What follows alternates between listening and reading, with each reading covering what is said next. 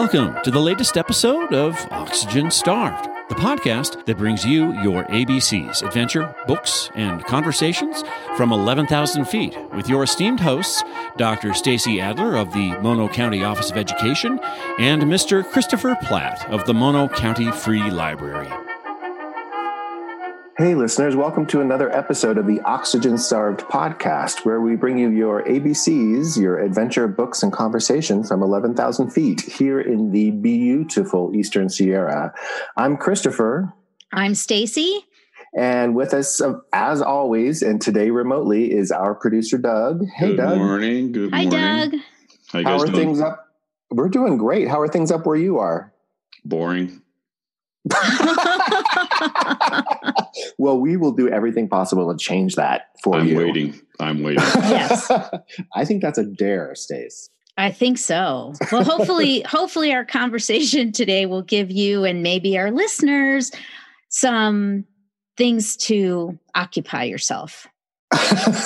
or yell us, Stave yell off us that about. stave off that boredom. Exactly. And once again, we are um, at home, staying home with the rest of the state of California. So we are Zooming today um, from Yes. different parts of the Eastern Sierra all together. My closet. but you have one of those Zoom backgrounds that everyone has now. So it looks like you're in the Bahamas scuba diving. I this is actually I am actually using the Finding Nemo background from the Pixar movie. no wonder you blend in so well. Yes. So, um, yeah, I finally had time to do a little exploring of Zoom backgrounds and I found these Pixar backgrounds. So, this was one of the ones that I downloaded. And it's funny that that's kind of what, you know, and that was my reward, right? Going and exploring and finding Zoom, new Zoom background was my reward for getting all my work done.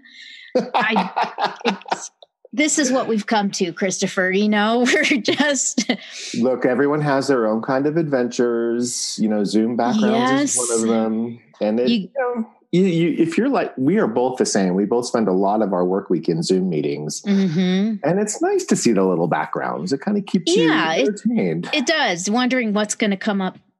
And I've seen some. I've seen some great one. Producer Doug had the Simpsons couch as a background last week. I loved that. I thought that That's was one of my hilarious. But So we did some we we we did some virtual adventuring for this Mhm. episode, right? yes, we agreed that uh, listeners we we agreed that like most of america we're binging and watching all sorts of streaming series and movies and tv episodes and everything and you know having that kind of virtual water cooler talk about what you've seen and um, we will both acknowledge that we watched tiger king like most of america stacy's making a face did not.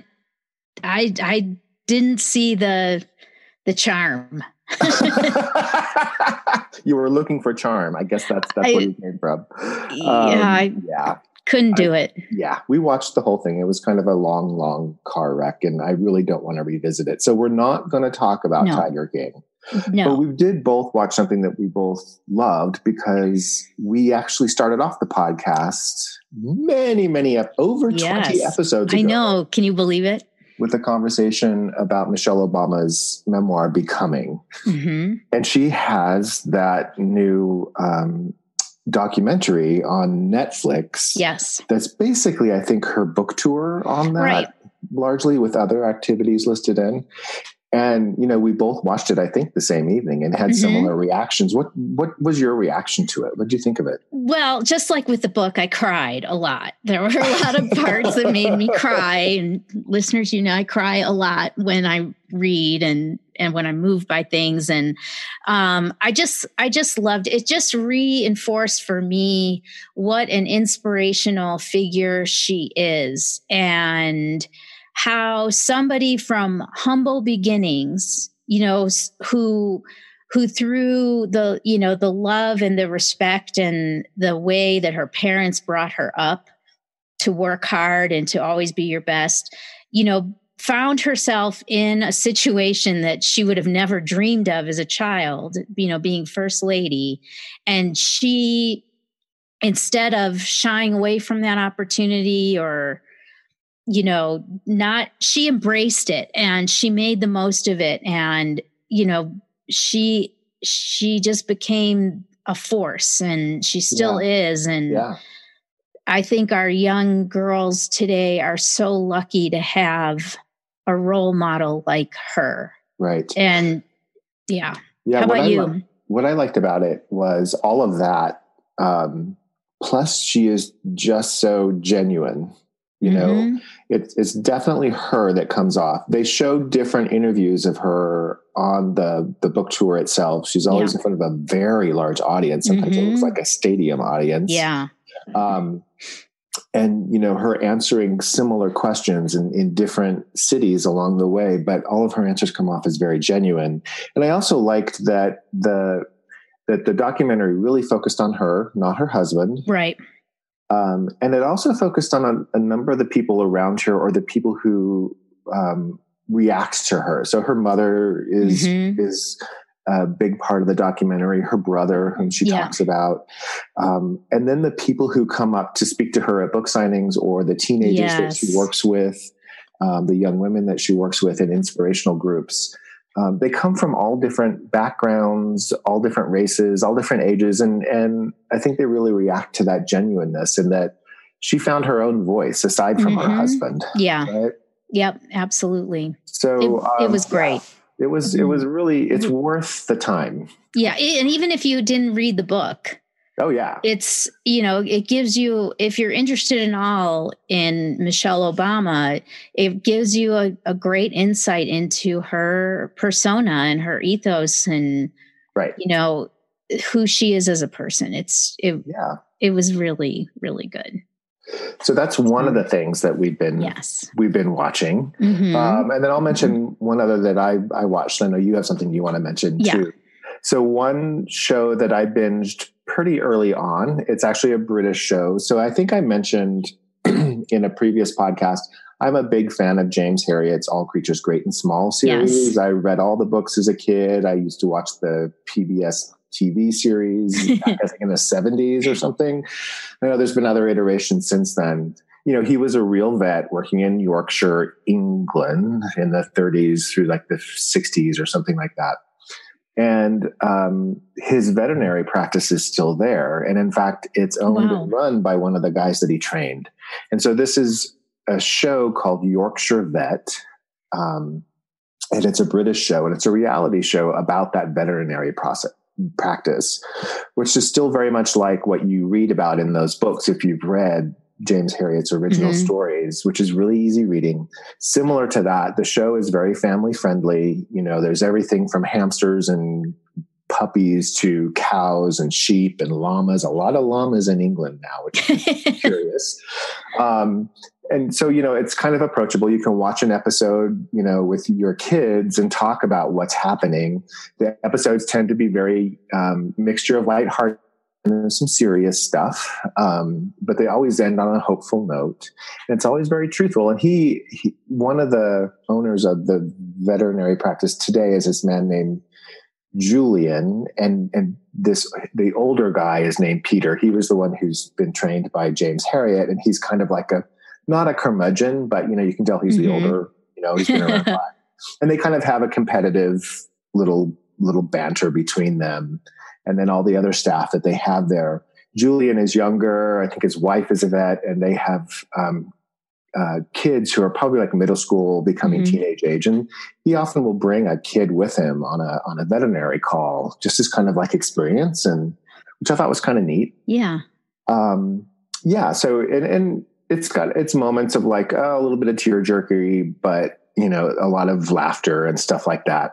So I watched it on Acorn TV, which is a kind of a British streaming platform, but I think you can find it on numerous like Amazon Prime and probably Mhm. others. But if you just Google Yorkshire Vet, um, that TV series will come up. And I think there's like four series available in the US at the moment. So that was fun. I just enjoyed it. It's just, it was always Yeah. a guaranteed uplifting hour to watch And- that. And something to take is so different, takes you out of your day to day zooming life that Right. we're living right now. Totally. And stuff, you know, me not as an animal, you know, we have a lot of pets, but I didn't grow up on a ranch or a farm. Mhm. And you know, we drive by ranches in the Eastern Sierra all Yeah. the time. You're surprised what happens that you have to deal with when you have cows and sheep and all this stuff. So yeah, it was it was really fun, and I think um, a lot of people would enjoy it. Cool. Well, I'll, I will check it out for sure. Um, my my experience is somewhat different with all of this TV stuff because as I overheard my husband and my daughter having a conversation just the other night saying, Well, you know, mom, she's the one that says, mom being me, she's the one that always says, Oh, let's watch this. This is a new series. And then she watches one episode and never finishes. Sounds familiar. and they end up watching everything. So I just don't have the patience, you know, for spending a lot of time watching TV, especially if I'm not doing something else while I'm watching it. But the one, so I've been watching a lot of Top Chef because I like, I love cooking. So, and Right. it's something I can watch like for 10 minutes. And then when I get bored, shut it off. And, you know, I can kind of back and forth to it. Um, and it's, I like to watch people cooking. So that's, I've been watching that from time to time. Only series beside that I have finished is um, a news, it's a limited series on, um, I think it's Netflix called Hollywood. And it was written and produced by Ryan Murphy, who's the creator of Glee. And it was only like six or seven episodes. And I kind of watched it over time. You know, I didn't like sit down and watch them all. Like, But, you didn't start um, at 9 a.m. and end at 9 p.m. I, I, I could, I don't think I could, as much as I like the idea of that, I can't do it. I can't. I Good for you. I can't do it. But um, you know, so this is this is a series that is probably not suitable for young children. Definitely not suitable for young children, questionable for young teenagers. But it is it's based in fact and it's about Hollywood back in the 40s, you know, the the gold kind of the what they call the golden age of Hollywood. And it kind of blends fact with fantasy. So um, it is about, is actually centered around this gas station that actually existed that was a, a front for prostitution. And um, the the people who, you know, the people who went and worked there were um, the men who worked there were um, essentially peddled out to whoever chose to have them pedal um so and and then how these people's career took shape and um the the fact that you know at the time um you know that people who were gay or African American or all of these minority people couldn't be successful. You know, they they were kind of looked at as second class citizens. And so this this show this series, I guess, kind of turned that on its head and said, well, what if it wasn't like that? You know, what if what if people really took those chances and said this is who i am and gave right. people that opportunity which is a really beautiful thing right um right. to imagine and um the the co- i think what drew me in really was the costumes and the sets and the the way people dressed and spoke and carried themselves at that time was really quite something and it was beautiful to watch. Um, so Very it was, it. Yes, it was really, it was really interesting. And there are some, you know, it really blended real life characters and told stories about Hollywood that you didn't know, you know, like, um, Hattie McDaniel, who was Mammy in Gone with the Wind. She shows up in this and, um, you know, shares about how when she went to the Oscars, because she was nominated for that role of Mammy and Gone with the Wind, they wouldn't, they weren't going to let her into the theater. Hmm. Because she was black, and Right. they were like, "No, you you're not allowed in." She's like, "I'm nominated for an Oscar." And that really happened? That really happened. yeah, that's crazy. yeah so you know it was it was interesting and like i said i wouldn't have been something that i could have watched straight through Right. but um you know certainly it was thought provoking and um yeah it, Cool. was, it was it was different it was really really different so cool. i liked it So that is Hollywood, that's hollywood and it was on Netflix. on netflix Awesome. yes All right, And- cool. yeah so those are some of the things and now i don't have anything to i'm back to 10 minutes of top chef at a time because there's like a million episodes of that well, why don't you stick around for a couple minutes and we'll talk about some books and maybe you'll get some book ideas. sounds good to me okay, listeners, you stick around too. We'll be right back.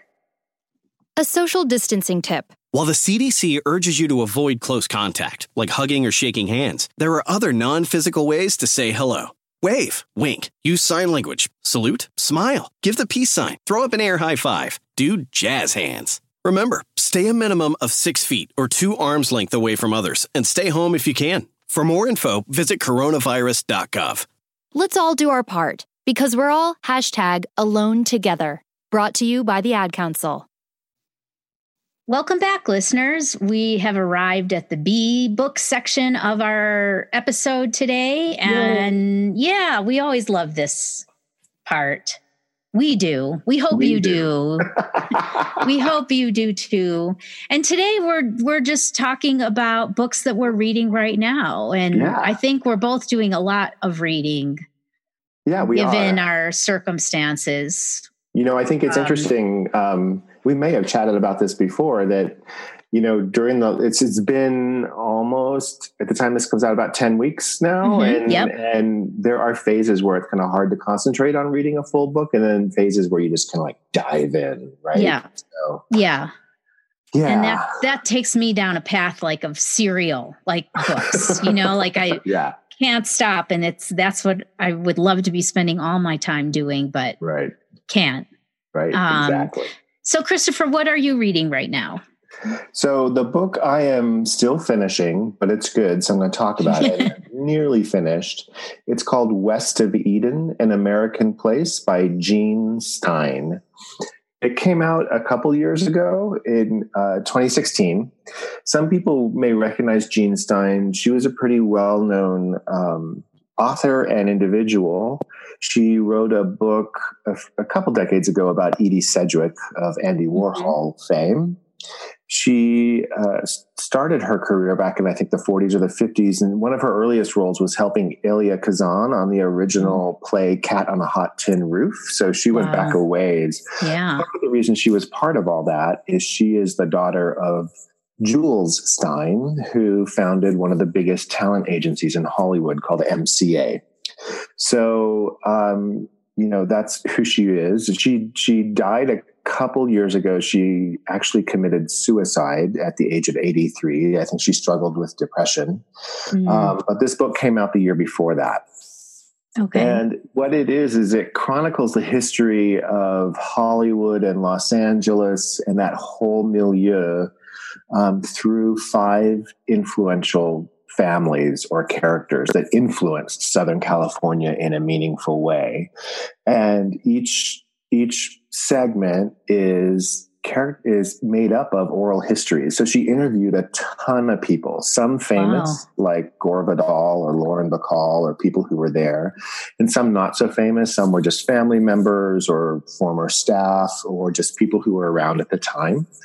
And it's almost like reading a Studs Terkel book in a way. It's like there's multiple narratives that just kind of interweave each other. So it's almost like you're in a room listening to these people talk about this character or this family and the Wow. influence that they had.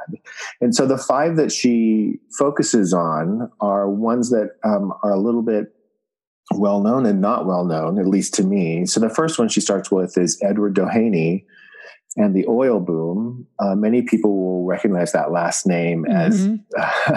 a prominent street in the Los Angeles area. Um, but Edward Rohaney, Doheny was a ruthless oil man with a massive oil fortune in the early 20th century, um, late eight, late 1900, late 1800s, early 1900s, and that really, in his way, puts him above the law, especially Mhm. in Southern California at that time, which wasn't yet the sprawling place that Right. it is today. And in fact, he he was so notorious. He is the basis for the character played by Daniel Day Lewis in the movie There Will Be Blood. If any of our Oh. listeners saw that, that was a pretty ruthless character Yeah. very good movie. Um, so that was an interesting um, segment of the book. She also talks about Jack Warner and the Warner Brothers studio. Mhm. Um, there really were brothers, um, five of them, I believe, um, who ran that, who created and ran that studio. And Jack Warner was the one who was probably, again, the most ruthless in that he kind of squeezed others of his brothers out Mm. to um, take control of it. And had of course was a hugely influential person in hollywood and in southern california right? You you make or Mhm. break careers. And what she does with his section is she takes his story all the way through the 50s and 60s when there was the red scare and you know suddenly jack warner who was you know seen as one of the most progressive movie studios at the time really handling serious issue type movies was one of the first studio heads to give in to the mccarthyism Mhm. and blacklisting and name names and all that kind of stuff so he doesn't come off with a really good good kind of story at the end but he is a the way she writes him is a very very vibrant and compelling character the third person that she focuses on is this actress named jennifer jones who i think won an oscar when she was very very young for a movie called song of bernadette I remember her in the 70s. There was a movie called Towering Inferno, which some of our people may remember. She was the lady who fell out of the glass elevator to her death. Um, but she was a very interesting character. You know, she wasn't really a great actress. She was beautiful, but not like a like a Greta Garbo kind of beautiful. But she was crafted into that and adopted that persona her her entire life. She was married to David Selznick, who produced Gone with the Wind, um, and then Norton Simon of the Norton Simon Museum fame in Pasadena. So um, she was kind of a local influential character as well. So that's a great great story. The two that I wasn't as familiar with, the fourth person is this woman, Jane Garland, who was this young, mentally unbalanced, but incredibly beautiful heiress living in Malibu with her mother, and just all the stuff her mother tried to do to treat her to make her well. Um, and it was really kind of twisted. But you know, they were you know there was a lot of money there, and you know they had a lot of influential friends and a lot of parties and what have you. And we're part of that Malibu scene back in the Mhm. 60s, I think early 70s. And then the last family that she focuses on is her own family. So she talks about Hmm. Jules Stein and founding the MCA Talent Agency um, and some of the stuff that he helped Ronald Reagan move from movie acting into politics. So he was a player as well. That's the part I'm still in. So I, I'm not going to talk much about that. But I will just recommend the book if you know one of these people, Doheny, Warner, um, Jennifer Jones, Garland, or Stein, appeal to you. You can just read that section um, and Mhm. not read necessarily the other sections. But I just like that she kind of steps through how influential people um, influence the kind of persona, if you will, of Southern California at that time, and that we still live with the remnants of today. So that book Mhm. is West of Eden by Jean Stein, S T E I N, and we'll put a link on our show page. Well, I definitely want to read that, especially in our last segment. I talked about watching that show Hollywood, which is a different era of Hollywood, I think, than some of this these character these families are described. But it sounds fascinating to me in Yeah, having you- lived here for so long and having lived in Santa Monica and you know it's amazing to me how the Hollywood industry affects Everything. everything in that LA, Santa Monica, Southern California yeah. area. It really does. And I think you would you would really appreciate the Warner and Jennifer Jones chapters. Jack Warner, his second wife, um, was famous for they had a huge mansion, you know, in Beverly Hills somewhere, mm-hmm. um, with a complete golf course behind that he wouldn't let anyone play on, and you know, a massive pool and all this stuff. And he used to host host massive parties, and his wife would stay upstairs. Like I guess for the last 20 years of her life, she was basically, she lived on the second floor of this house and would only rarely come down. So it's just fascinating. It's just, it's utterly, I think you would enjoy it a lot. Yeah, I, I definitely want to check it out. I want to borrow it when you're done. what did you read, Stace? So I just finished, and this was from my book club, um, mm-hmm. was a book that they were reading, and it's called The Giver of Stars. It's by Jojo Moyes. Mm-hmm. And many of you will know her because she, well, she's written a number of books of very right. vast, she's a very prolific writer. Right. But she's probably best known for Me Before You, right. uh, which was a bestseller, which I've never read, but it was a bestseller and turned into a very a successful movie and mm-hmm. has had sequels and and all that. But this book was so good. I highly recommend it. I wouldn't call it historical fiction, but it is the context of it is set around the the WPA Act that started in 1935 by the Roosevelts um, to help put people back to work right. after the Depression. And one of the it the WPA was a workforce program, and took all different kinds of aspects. And one of them was the rural horseback librarian program. I love and that. so, yeah, I knew you would.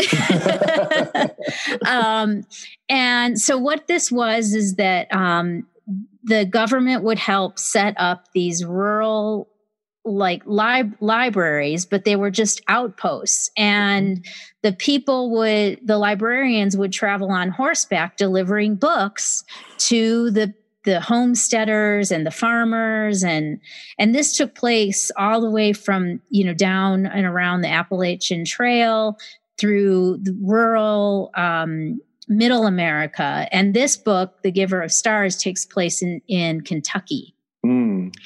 And the interesting thing about the rural li- horseback librarians is that most of them were women. Yeah.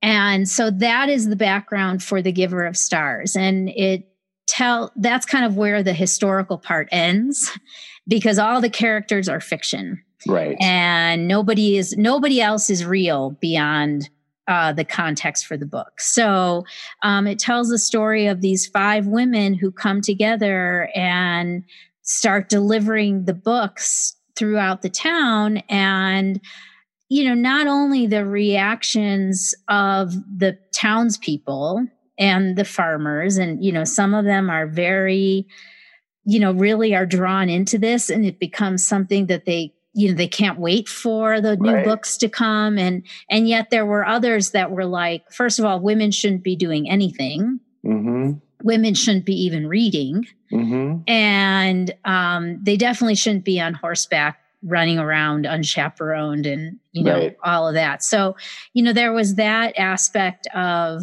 the story and then kind of you know what what happens to some of the women it, you know there's a little bit of a a love story there's a little bit of a twisted section you know of one of the women has moved from england to kentucky to marry one of the wealthy sons of one of the t- like the town elders.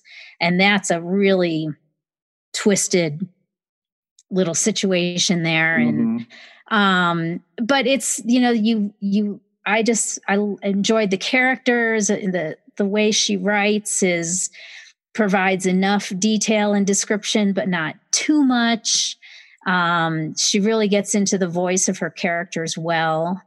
And we all really, everybody in the book club liked the book, um, not just me. so, um, and I guess I don't know if it's going to be made into a movie or not. I thought, think I saw something on the web about that, but it was really, it was it was a fairly quick read. I think I read it in four days Yeah. because I just it was enjoying. It was so enjoyable. She is an enjoyable author to read. She's very Yes. engaging. Yeah, And that is a unique, that's a really unique situation. That whole thing that happened, horseback yeah, librarians. yeah. I had no idea that that until you know until I read this. I I didn't know that that. I mean, of course, I'd heard about the WPA, but I didn't know that horseback librarians was part of it. And yeah. you know, it's funny because now as we're starting to think about opening up Mhm. and curbside pickup for Mhm. books and Mhm. it's a little you know we're kind of going back to that we'll we'll we can bring the books to you you know kind of a thing Within reason. If anyone out there has a horse Yeah. and a pack or a mule train that they're not using this summer, maybe we can work yeah we can out. work something out yeah for sure well, so that one's great. That's called The Giver of Stars by Jojo Right. Yes. Yeah. So check it out. We'll put a link in the notes to that. And stick around listeners. We'll be back with our conversation in just a minute. You are dialed in to Oxygen Starved, the podcast that brings you your ABCs, adventure, books, and conversations from 11,000 feet, originating from the slopes of Mammoth Mountain in Mono County, California. You can find us at SoundCloud. You can find us on iTunes. You can find us at oxygenstarvedpodcast.com. Just make sure you find us. Welcome back, listeners. We're at the C portion of our podcast, the conversation portion, which is always one of our favorite parts, right, Stace? yes for sure We get some um, great individuals to talk to and learn about some of the unique roles that people play here in the Eastern Sierra. So today I'm super excited about our guest. Um, I'm a little biased. Again, I'm the library director for Mono County. So I brought one of my colleagues with me today, our youth library programming manager, Carissa Devine. Hey, Car- Carissa, thank you for joining us.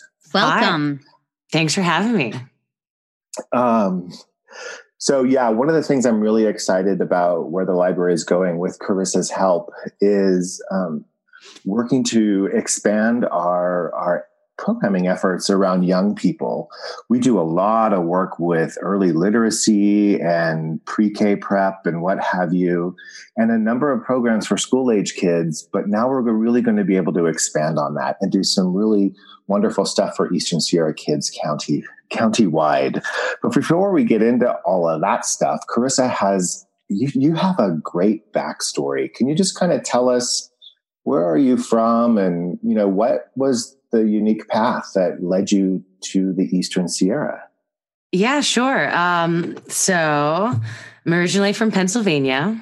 I grew up in a county called York, right next to Lancaster. Most people know it because it's where the largest population of Amish are in the US.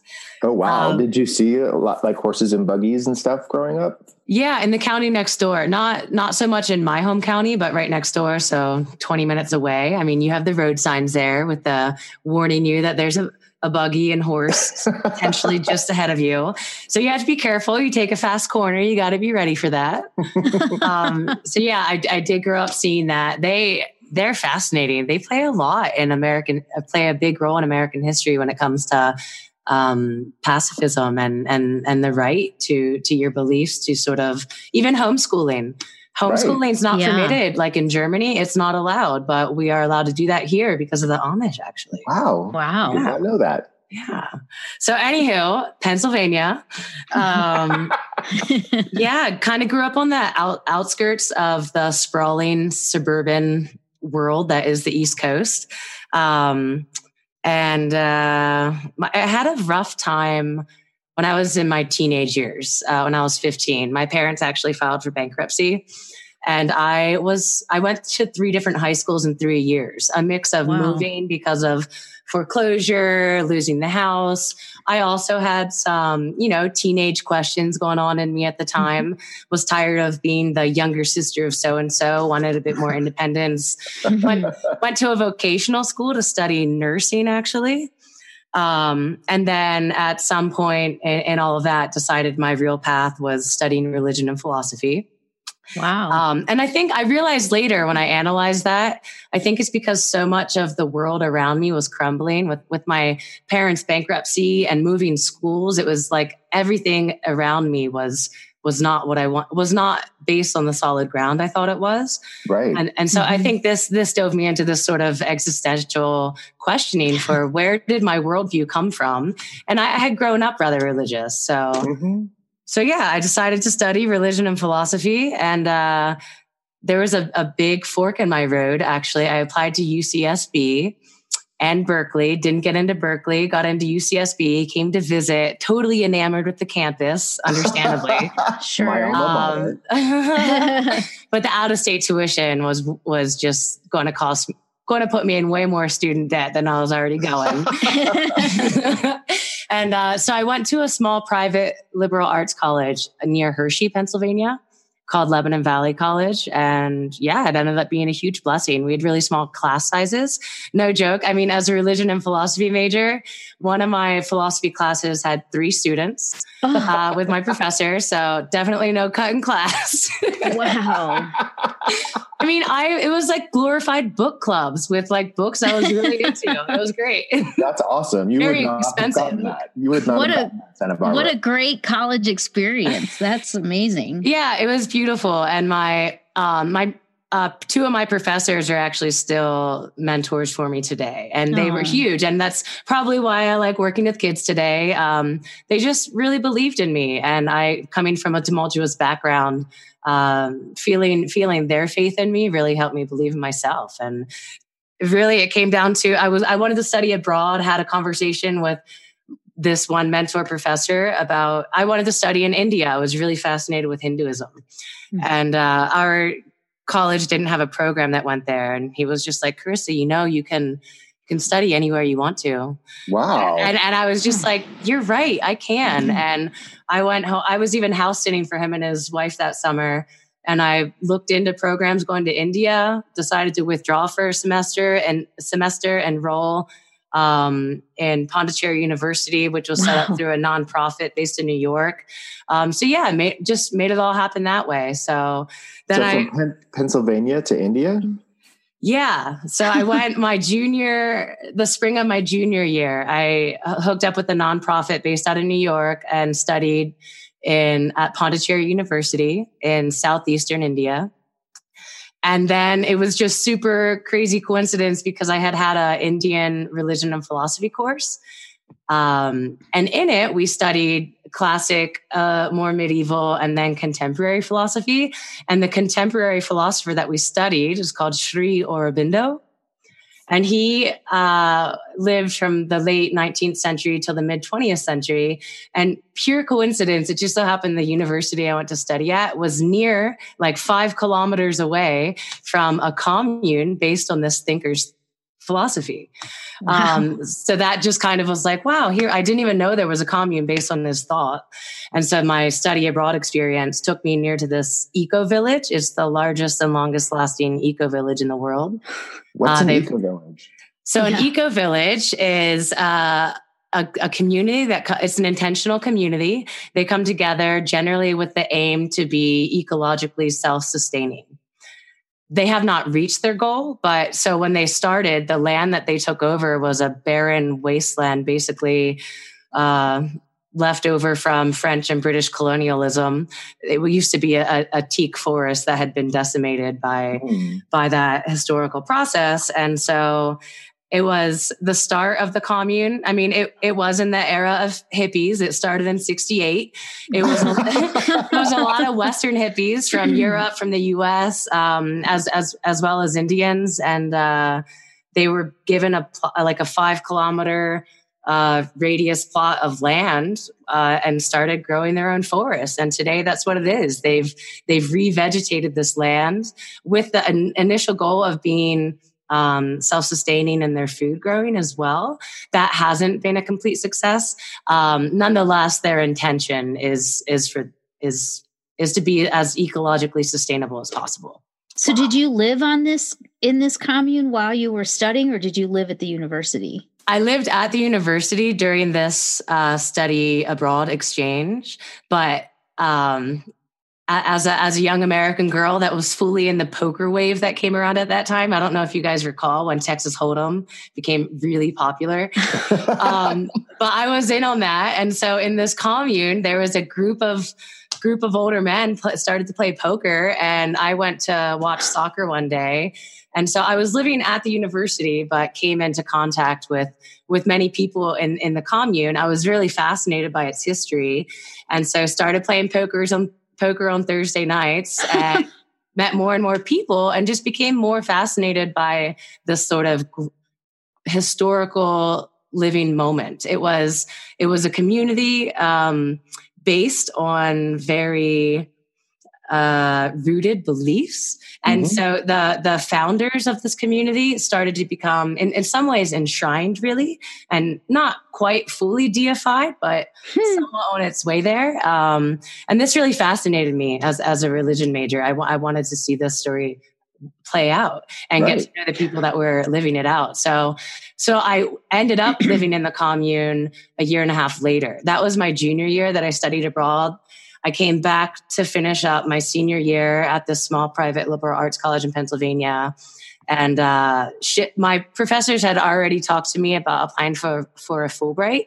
I just didn't really mm-hmm. have a project, a cohesive project. They're just, it was right. blah. And then after being, after getting to know people in the commune, I was like, I, I know the project I want to do. I want to, I want to build something out of this. And that's what I did. And then I ended up getting the fellowship. And that's when I went back to live in the commune for a year. That's awesome. Yeah, it was it was it was something. what a cultural shift that must have been. I mean, to go had you ever been abroad before you went to India? I, d- I was uh, I had visited Holland a few times growing up. Mm-hmm. My my mother traveled the world through her um, through her husbands. Um, it's a joke in the family. She, my biological father is American, but uh, then she she married a, a man from the Netherlands when I was two. Uh, and they were together until I was about 15 when Carissa's world started to fall, fall apart as a teenager. Um, and then her, her third husband was Canadian. So, anywho, while she was married to my stepdad from the Netherlands, I visited there at the age of five, 12, and 16. I remember okay. I always told my students my first real moment of culture shock was French fries and mayonnaise. It was, it was, a, it was a life changer. Look, if it's good mayonnaise, it's oh, delicious. No, no, no, that's wrong. That's wrong. On okay, that's another show. yeah, we've had this conversation. Believe it or not, Stacey, uh, Carissa. So, so, but India didn't. You didn't stop with India.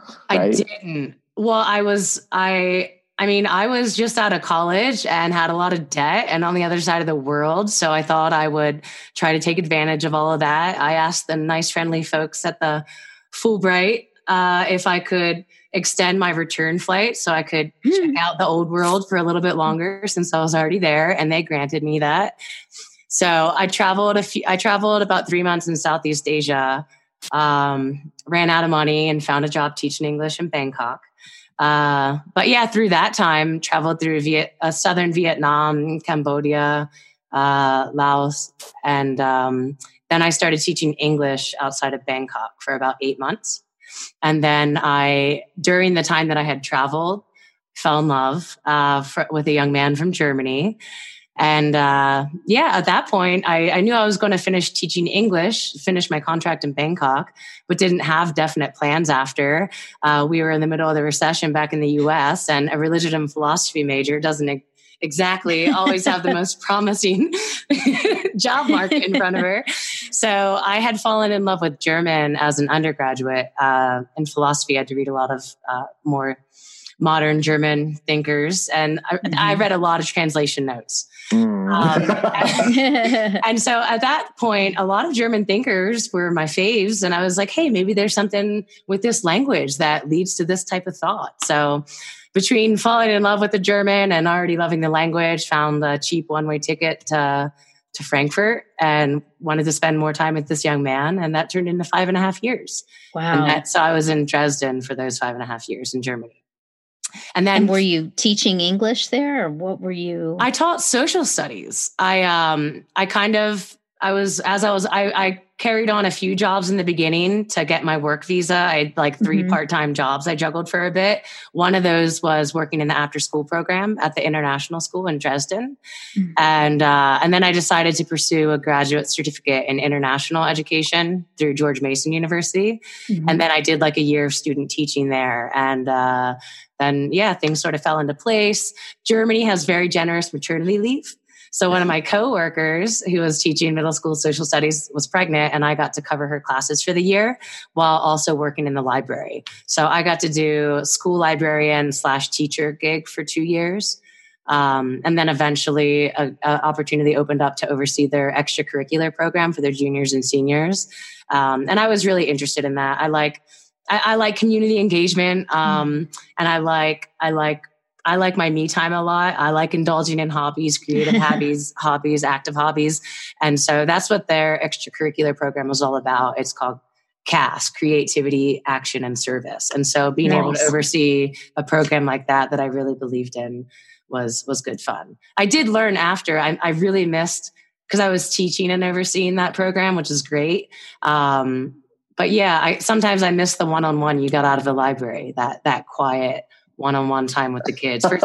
Teaching, teaching, you like hardly ever have enough time to finish everything that you want to finish. It's Right. hard to keep up with. yeah. sure. Wow. So, so what brought you to the Eastern Sierra? So my sister um, was seeing a guy out here, and then she moved out here and got married. I first visited when she just moved out here before they married, um, and then so I, I visited the the I visited Bishop that first time, which is down in Inyo County. Realized right away I liked the town. I'd always felt I, I left the U.S. when I was 21, and I knew there were likely communities that I could fall in love with. I just hadn't taken the time to explore.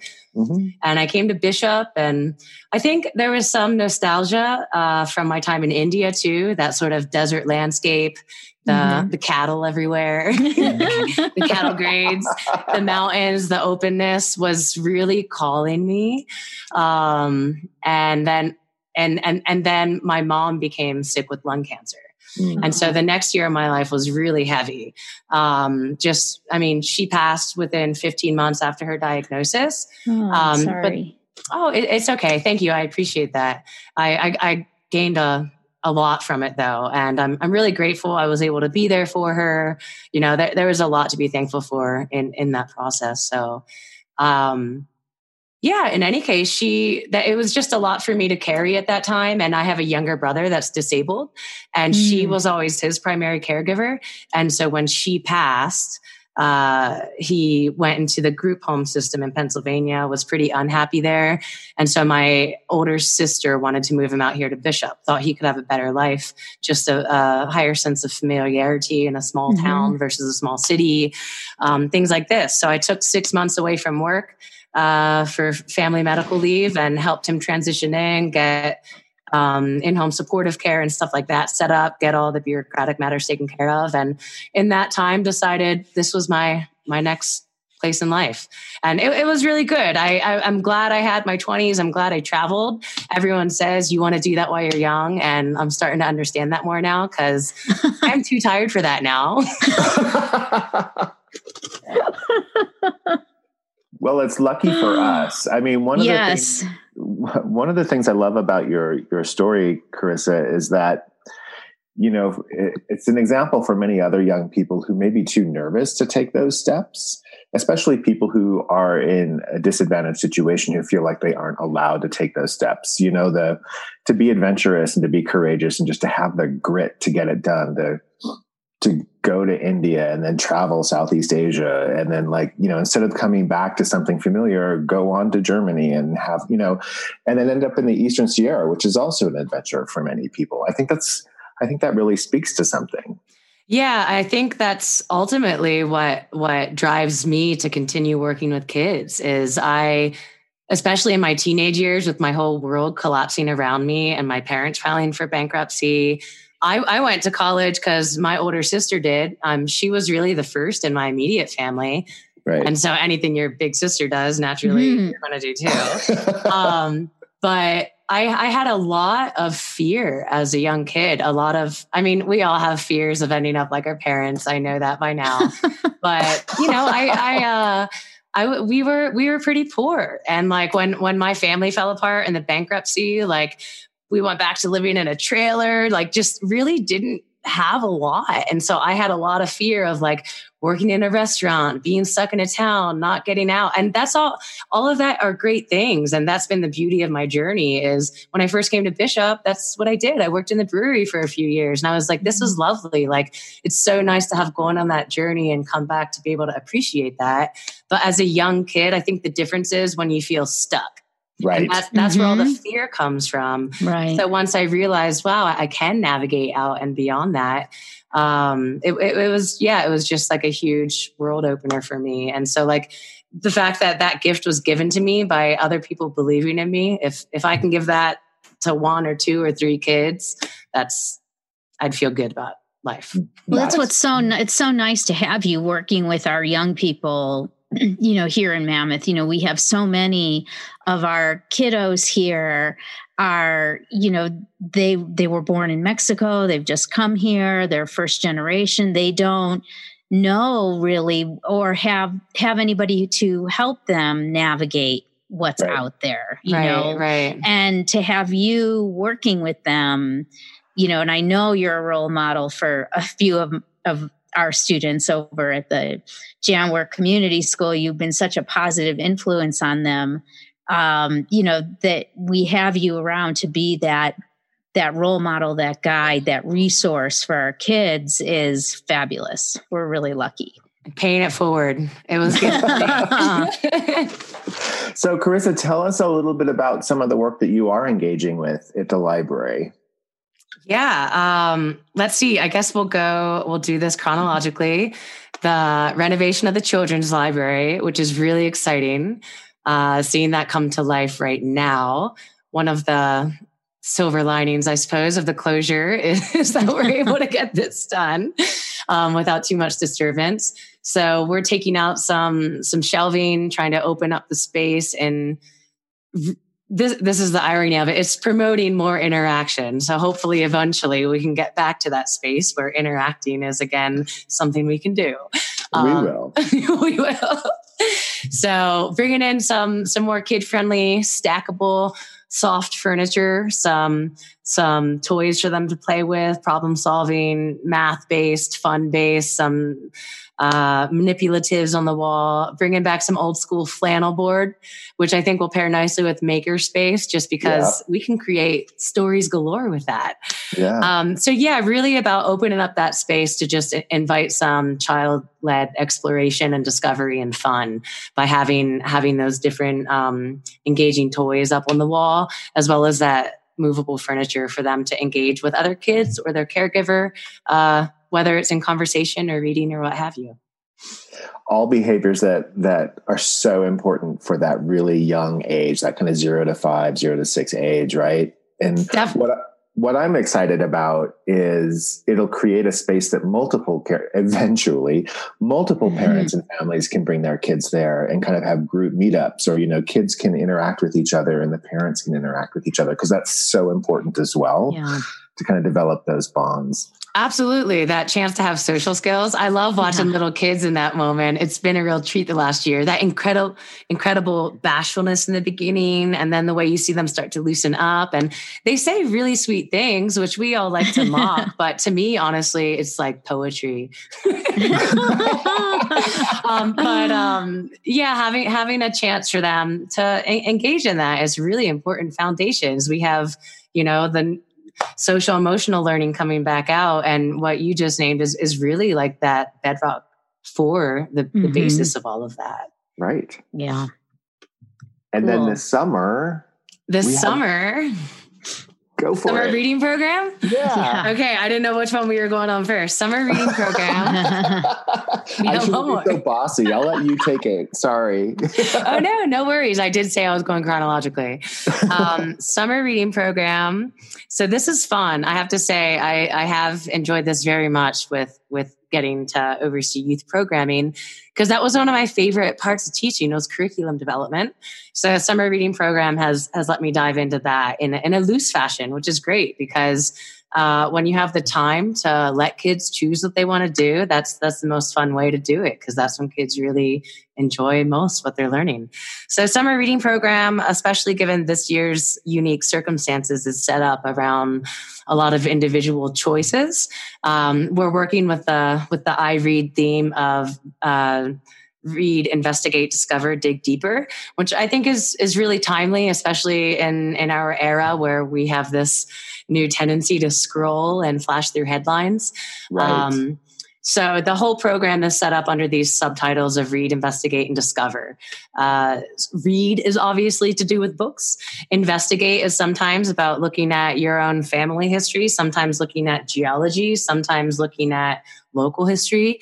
Discover uh, is mostly geared towards sometimes discovering about yourself, uh, maybe learning a new skill about something that you really like doing, um, or maybe uh, discovering I, I, believe one of them on there is discovering how to hear a story in a different way right. i'm i'm all about continuously learning and and i think that's my biggest goal for these kids is really um, giving them the opportunity to have these positive experiences with with a myriad of learning opportunities so that they i mean lifelong learning is ultimately our, our end goal here. Right. Um, so helping them tap into what's fun for them to learn because that's what we keep up with.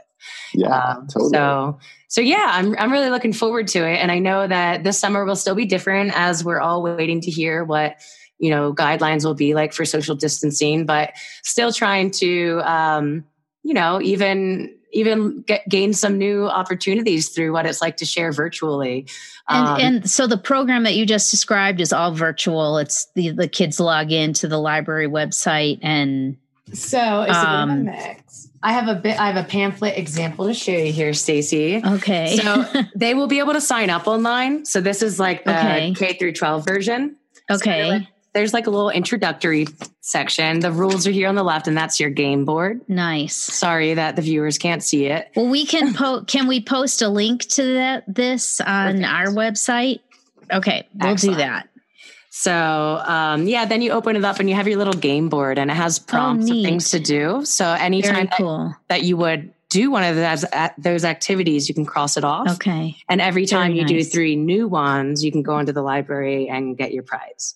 Okay. And you have so you would have to do a total of nine different activities to be entered into the local branch's grand prize, which is a raffle um, nice. And each branch gets to determine what that is based on their participants. So cool. it's a bit of a mix. It can be done in person, but since we don't know what to expect for guidelines, yeah. if people are more comfortable sharing virtually, we want to give them the space and respect yeah. to do that. So, like one of one of the um, one of the prompts is like discover the wonders of waste, learn how to repurpose various waste products for arts and crafts. Need ideas? Check out the hashtag wonders of waste with Makerspace post on our Dare to Share blog. Oh, so our cool. website then has a blog of different ways Got to participate virtually, um, linking up to other programs such as Makerspace or one I, I, tried i incorporated storycorps just released a new virtual platform called connect mm-hmm. um, so that you can participate in interviewing family members and uh, I'm that's something I'm really grateful for. I've I've been really curious about my family history. It's just a f- fascinating thing for me, and so I, I hope kids maybe take advantage of something like that, something they wouldn't normally do. But I read on my tea bag the other day. It was a great quote the most the most supreme human emotion is boredom. and we do great things when we're bored. So wow. I'm hoping that the kids will, you know, so is, there, is, is this is this geared? I love that quote. Is this geared toward a particular age group, or what is where what age? group are we shooting for? So here? we've got a, a pre-K uh-huh. program uh-huh. for zero to five, um, and then we have a K through twelve program. Great. Uh, I, I imagine I don't know how many teenagers I'm going to get with it. If if they go for it, I'll be stoked. Um, absolutely, but I think I feel like teens make me work a little bit harder and get a little bit more creative. So I'm I'm hoping that they'll take me up on it, but um, we'll see. I know that they're I you just you have to be so cool to to get along with them you know?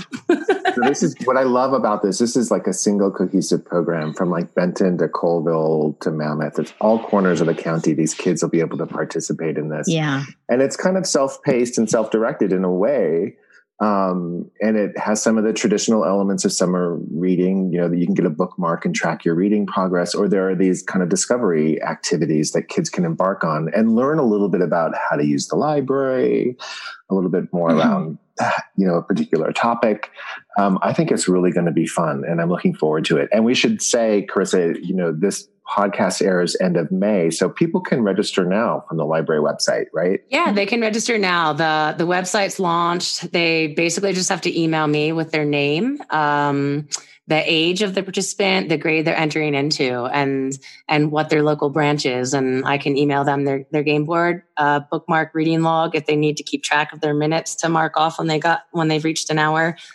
Um, but yeah they can they, They can do it now. ready to, we're ready to That's roll awesome. Go And, to uh, monocolibraries.org and choose program, and you'll see stories uh, summer reading program 2020 right there. That gets you Correct. there.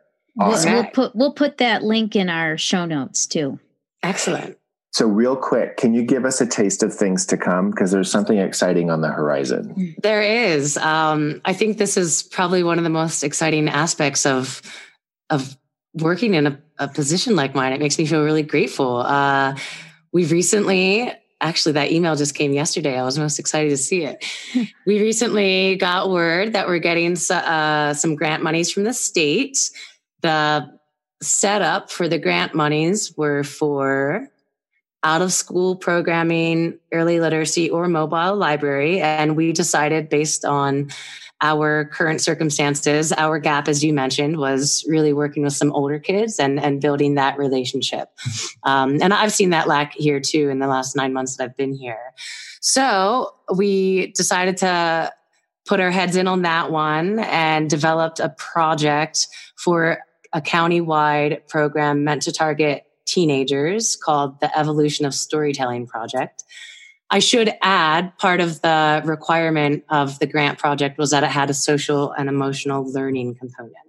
And so um, it seemed to me that storytelling lent itself very naturally to this. Actually, uh, as I was chatting with Sarah, who I believe you have both chatted with recently, Right. Sarah. Sugar, our Yeah. last guest. Correct. She is a school counselor. And as this came up in conversation with her, and she was telling me that narrative therapy is an actual line of therapy in the counseling world. I didn't know that. Hmm. Um, so, in any case, the Evolution of Storytelling project is set up to be a curriculum framework for the for the county of libraries. Uh, that walks students through the evolution of humans telling stories. Um, that's, that's what we do, really. We're junkies. I mean, it went, it, it went from cave painting, uh, cave paintings to telling around the fire to, um, or vice versa for those to writing. I mean, look at all of the Yeah. resources we put into writing since the the printing press, and of course, we're we're at a really fascinating time because now we've gone digital Right. uh, our whole world the shift uh, shifts around these mediums so i want I, i'm hoping that the teens can help to recognize this and by offering the the evolutionary perspective that they can maybe start to understand its significance and its historical context um, as well as perhaps find a medium that they like we don't like all the different i am i'm not a good drawer i really wish i was i've tried a bunch of times but words are more of my medium i like to converse too it's a little bit more nerve wracking. It's a little bit more performance feely for me. But the project will walk, walk them through oral storytelling for two months, then illustrated. We'll have two sections of written, one personal, anecdotal, the second sort of societal, talking about an issue. And the final chapter will be digital storytelling. And that will get us ready for a summer storytelling project uh, for which they can submit a story in any medium that they choose. For the following summer. That is awesome. Yeah. What I also love about this, and I'm sorry, I keep interjecting because it's just so exciting, is that you've developed some relationships with some of the people who've been on the podcast already. So, Kristen Reese of Mono Arts Council, Behavioral Health, we had Sophia Flores on. There are other county groups who are going to help pull this off, right? Yeah, absolutely. So the Mono County Behavioral Health, uh, Sophia will be working with us. I'm really excited about that. She already has pretty good relationship with with a few of the teens, so that's an awesome starting point. And from what I hear, she's got a bit of a background in spoken word and some hip hop herself. So she's going to be what I have termed my medium master. So each of these sections will be traveling around to each of the seven branches and teaching a workshop, um, which will be complement, complemented by some passive programming to get the kids excited about that particular medium. So Sophia will be my medium master for the oral stories. Um, illustrated stories, I'll be working with Lori, our makerspace, makerspace coordinator.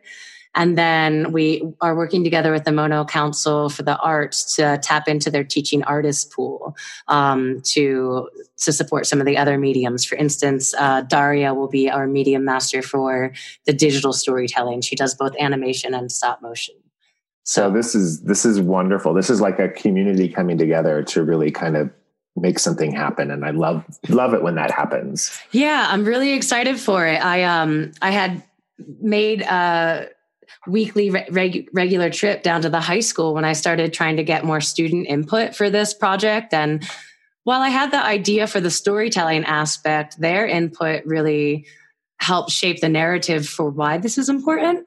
Um, and, and that's why it's important to leave so many options open too, because you want to reach as many kids as, as you can. So having a, a variety of, of different mediums is essential for that but from a lot of the kids i yeah there's there's a big sense of disconnect and isolation when kids move here from other places they they are um, they pick up on that very quickly there's being in a small rural place, you don't have the same opportunity to be in, uh, involved in the same amount of clubs or groups and build relationships. And, and right. that's what we need for that social emotional healthiness is you need to be talking about what's going on inside, how you're feeling, what your aims are, all of this, and getting that feedback from another human that's i mean i think we all know after two months of quarantine how essential those connections are now so i'm hoping that i'm hoping that they realize through this like hey this is a chance for us to tell our story because it right. is important and mm-hmm. meaningful and uh, yeah, I think it'll be a, a, really awesome platform for them to be able to start sharing what's going on in their minds. I think teens are marginalized a lot in that way. They don't yet have their private space. Yeah. Um, they don't always see the meaning in the work that they're doing. They're off, you know, they're, I mean, it's a societal issue, but they're they're not always treated with the with the respect of like you do understand how the world works. Sometimes they yeah. they're, they're I don't know. I, I, get where they're coming from. They feel, I think, you know, belittled a lot or like they don't quite get life. And so right. giving them a platform to tell what they do know, I think will be will be a game changer for them. So I'm excited. So awesome. exciting. That's great. So, Carissa, something we uh, always ask our guests, and we really appreciate your time talking with us today and hearing about all the amazing things that you're doing. But what are you reading now? So, just finished uh, The Never Ending Story by Michael Ende in German. I I had started that last year. I got through 250 pages went to Germany for five weeks and was so sick of German. I, I let it go for like half a year. But since quarantine came back up, um, one of the prompts in our online uh, journeys and journals prompts actually asked me if I could dive into a story and like live in it, what would it be? And I knew in a moment, moment it was a never ending story. So it prompted me to pick it back up and I did. Absolutely beautiful. I just finished that, and now I decided to step away uh, from fantasy, go a little bit more. I don't know, cyberpunk. I'm reading Margaret Atwood, The Handmaid's Tale. Oh. Finally, I haven't read it. And how are you? How are you finding that so far? I'm just a few pages in. I have the. Um, I have to say the narrative aspect doesn't quite capture me the same way that um, Michael Ende's Never Ending. Is, mm. I'm, I'm not enraptured yet but it, it, I'm I'm intrigued. There's definitely some, some lines that let let me or lead me to the question of like, wait, what's going on here? What happened here? and I've heard the ending is stellar, so it's it's a little bit more of a bait and catch sort of um, book for me so far, rather than a complete envelopment in fantasy or anything of the sort. Well, I'll I'll be anxious to hear when you finish it what you thought, and and I'd encourage you to read the sequel which I, is yeah. a newer, which is, was I thought was fabulous. Well, I, lo- I'm I'm I'm I'm looking forward to it. I thought it, it's time. It's time. and they might even they might have even translated it into German if you want to go that that You know, route. My reading level in German is middle school. Which I have to say, I think uh, I'm. It's let me read some really beautiful books. I, I love, I love authors that can take big concepts and break it into break it down into simple language. Uh, it's it's just I don't I'm I'm so impressed by that feat. So I don't know about that I'll be able to read Atwood in German. I've yeah I'm I'm at about a sixth or seventh grade reading level. I just thought Well, it was ironic when you said that because I, I think of German as a language with never ending words. So, like, you know, I just thought it was kudos to you to reading a, a full story in another language. It's not easy. yeah. You can speak it. I, I have I have I have scary memories of my grandparents yelling at each other and me in German Really? as a young child and to be yelled at in German is is a very scary, intimidating. it, it it will put you in your place. Yeah, I uh, some of my friends joke that um, German, I mean, dogs only understand German because it's so forceful and to the point that, and I, w- I, ca- I will testify, German dogs are so well behaved. I I don't know if it's like from their culture and that they're pretty strict with their training regiment, but you could be running there, dogs without a leash, and you just run by, they don't even take a second look at you. I love that. That's hilarious. Well, I think when when we get our next dog, I'll have to think about learning to train it in in German. That might have to There be a strategy. But Carissa, it's been so great having you join us. Thank you so Well, much. Thanks so much for the conversation, guys. This was great. It was was- awesome. Yeah, and thanks for all you're doing for all of our kids here in Mono County. We Oh, really appreciate it. It's my pleasure. I'm so glad you guys brought a, a youth librarian on. Um, it's it's too. really it's my it's like my dream job. So thank you for helping me continue to realize uh, all the good things in life. This is awesome. Well, you're most welcome, and we appreciate you very much. And we appreciate you, listeners. Thank you so much for joining us for this episode of the Oxygen Starved podcast. Please remember if you enjoyed the podcast to subscribe, uh, give us a rating and a review. That really helps our visibility, and we'd really appreciate that. You can find us on Instagram at O2 Starved. You can find us on our website page, oxygenstarvedpodcast.com, and our Facebook page also. So thanks very much. Have a great day. Keep breathing, and we'll see you soon. Bye-bye. Bye.